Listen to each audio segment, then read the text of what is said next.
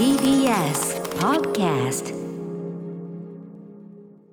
時刻は、えー、しちじよんじゅうろっぷんです。 ティービーエス ラジオキーステーションにお送りしているアフターシックスジャンクション。はい、私パーソナリティのライムスター歌丸です。そして ティービーエス アナウンサー熊崎和人です。ここからはまだ名前がついていない日常の場面や感情に新たな名前を与え、声高に提唱していく新概念提唱型投稿コーナー。月曜日はこんなコーナーをやっております。人間誰もがなりたい自分になればいい。なりたい自分になるため周囲にアピールしたらいい。しかしそのアピールが思わぬ方向に転がってしまったとしたら、そんな運命のちょっとしたいたずらを報告する投稿コーナー、題して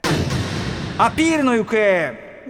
はい、どうもいらっしゃいます。よろしくお願いします。あのね、ディレクターの保坂あかりさんでございます。あの今日すみません、つ机が散らかっててね。すごいですね。すごいね。メール、ね、メールあのね、各方面のメールがいっぱいあって、えーでね、でそのトピックごとに分けたつもりがあのあこれこれ読めんなみたいになってガシャガシャガシャもうね大変なのよ。保坂ディレクター前には大変な紙が片付けて帰ってくださいね。片付けて、そうですね、片付けて帰ってください。みんなの共有のスタジオですからね。いや俺もだってね、人があの焼きそばの食い差しなんか置いてあるのね見て怒ってましたもんね。ふざけんなよって ね, ね奥のソファーでね、あてめんちじゃねえぞこの野郎。あそうですか。はい、何の番組の誰なんでしょうか。さあ行きましょうか、はい、えー、アピールの欲でございます、えー、アピールしたらね、いい方向に転がったり、えー、悪い方向に転がったりというね、こんな話でございます、えー、いきますね。これでいいんですね。ラジオネーム、はい、大友カレーさんからいただいたアピールの欲です。歌丸さん、熊崎さん、保坂さん、こんばんは。もはや保坂さん入ってます、えー、僕の両親は子供にゲームを買ってくれないタイプで、うん、幼少期の僕はいかに親を説得すればゲームを買ってもらえるかとアピールの方法を考えてばかりいました、うんうん、僕が小学校にねん生の時大流行したのがゼルダの伝説時のオカリナでした、うんうんうん、まあ、名作として知られてますね。うんうん、えー、友達の家で目にしたプレイ画面が綺麗で、うん、出てくる固有名詞もかっこよく、僕はみんな持っている、うん、西洋文化の勉強にも西洋文化の勉強にもなるからやった方が良いなどと親にアピールを繰り返しました。そんなアピールの回もあってか、うん、ある日僕が学校から帰ってくると母が、うん、あんたが欲しいって言ってたやつ買ってきたよと小さな袋を取り出しました。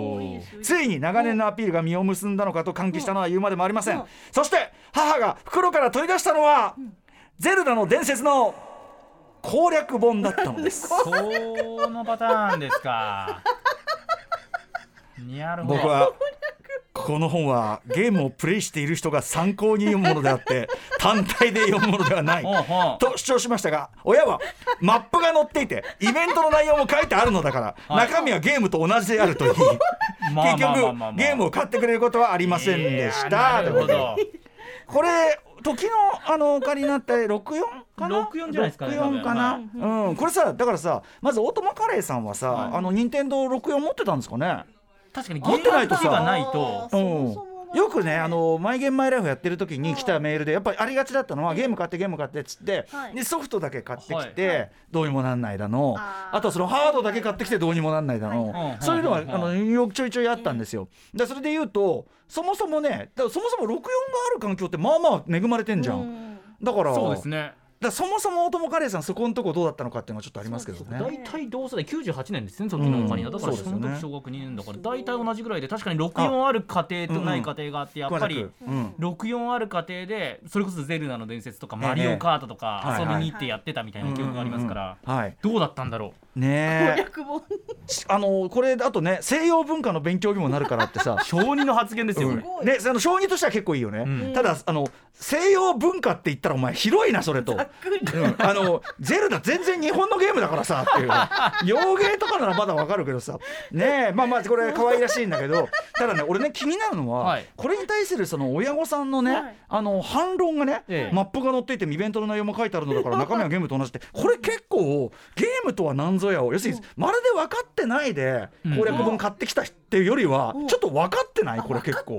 ベントとか言わなくない知らない人。確かに確かに、そうだからちょっとね、なんか理屈分かった上で攻めてきてる気がするんだよね。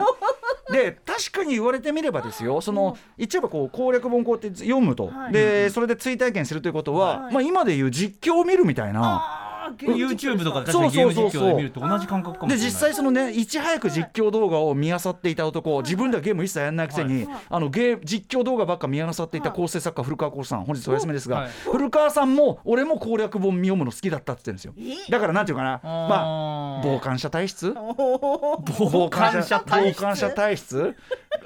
これが初めて聞きました。傍観者体質っていうのがやっぱり合う人もいるんじゃないですか。それはリモートでつながってるけど話さない古川さん、どんなテンションで聞いてるんでしょうね。絶対反応できるはずない。え、何？傍観者体質。傍観者。あ、これだ。傍観者。あ、これだ。出た出た出ちゃった出ちゃった。こういうことか。なるほどな。ニューヨークステートオブマインドよ。ハンドルネーム、ハンドルネームニューヨークステートオブマインドよ。リモート上のね。お前はそのような。そのような。あ、攻略本好きイコール実況好きイコール傍観者体質ってね。文章を打って、うん、自分の思いを言ってる。そんなわけあるかってね。びっくり。かわいそうにね。こうかこうやっぱ エーアイ ってのはこうやってね、打ち出せるようになったんだね。立派なもんだこれはね。